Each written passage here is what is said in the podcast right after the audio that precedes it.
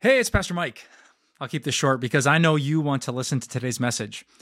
You're here because you want to continue growing in your faith, and we at Time of Grace want the exact same thing for you. Just visit us at timeofgrace.org, and you'll find a ton of resources at your fingertips, like sermons, videos, books, devotions, our blog, and of course, more podcasts. See you there.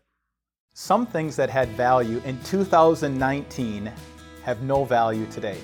For example, I bought plane tickets in 2019 for a trip in 2020, but by the time 2020 came around, because of all the shutdowns, they had no value at all. Jesus makes a similar point in one of the strangest stories that he ever told, the story called The Shrewd Manager. Jesus tells the story about a rich man who had a manager who was accused of wasting his master's possessions, and he was about to fire him.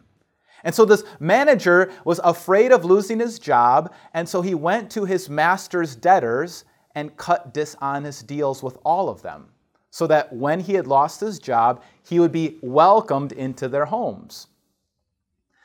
When his boss found out what the manager did, he commended the dishonest manager because of his ambition and his shrewdness.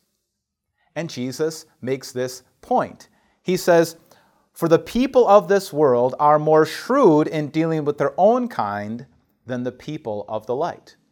What Jesus is saying is if you're a believer in Jesus, we can learn something from the people of this world. We can learn from their ambition and their shrewdness and how hard they work for things and many things that aren't going to last. And then Jesus makes this application, which is pretty surprising. He says, "I tell you, use worldly wealth to gain friends for yourselves, so that when it is gone, you'll be welcomed into eternal dwellings." What does this mean? Jesus is saying, use money and possessions because they're temporary tools. Use temporary tools while they have value, because soon things like money and possessions will have no value at all.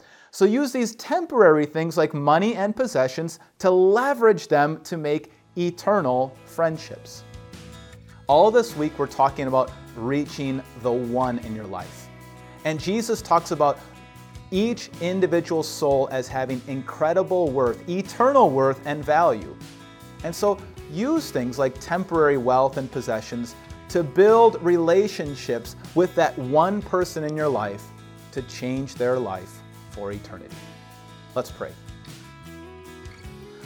Lord Jesus, you shock us with this unique parable about how we can learn stuff even from dishonest managers. We can learn to be ambitious and shrewd. And we shouldn't be dishonest, but we pray, Lord God, that you would give us a desire to use temporary things like money and possessions, to use all of these things to serve and to love the one precious soul you put in front of us today. In your name we pray, amen.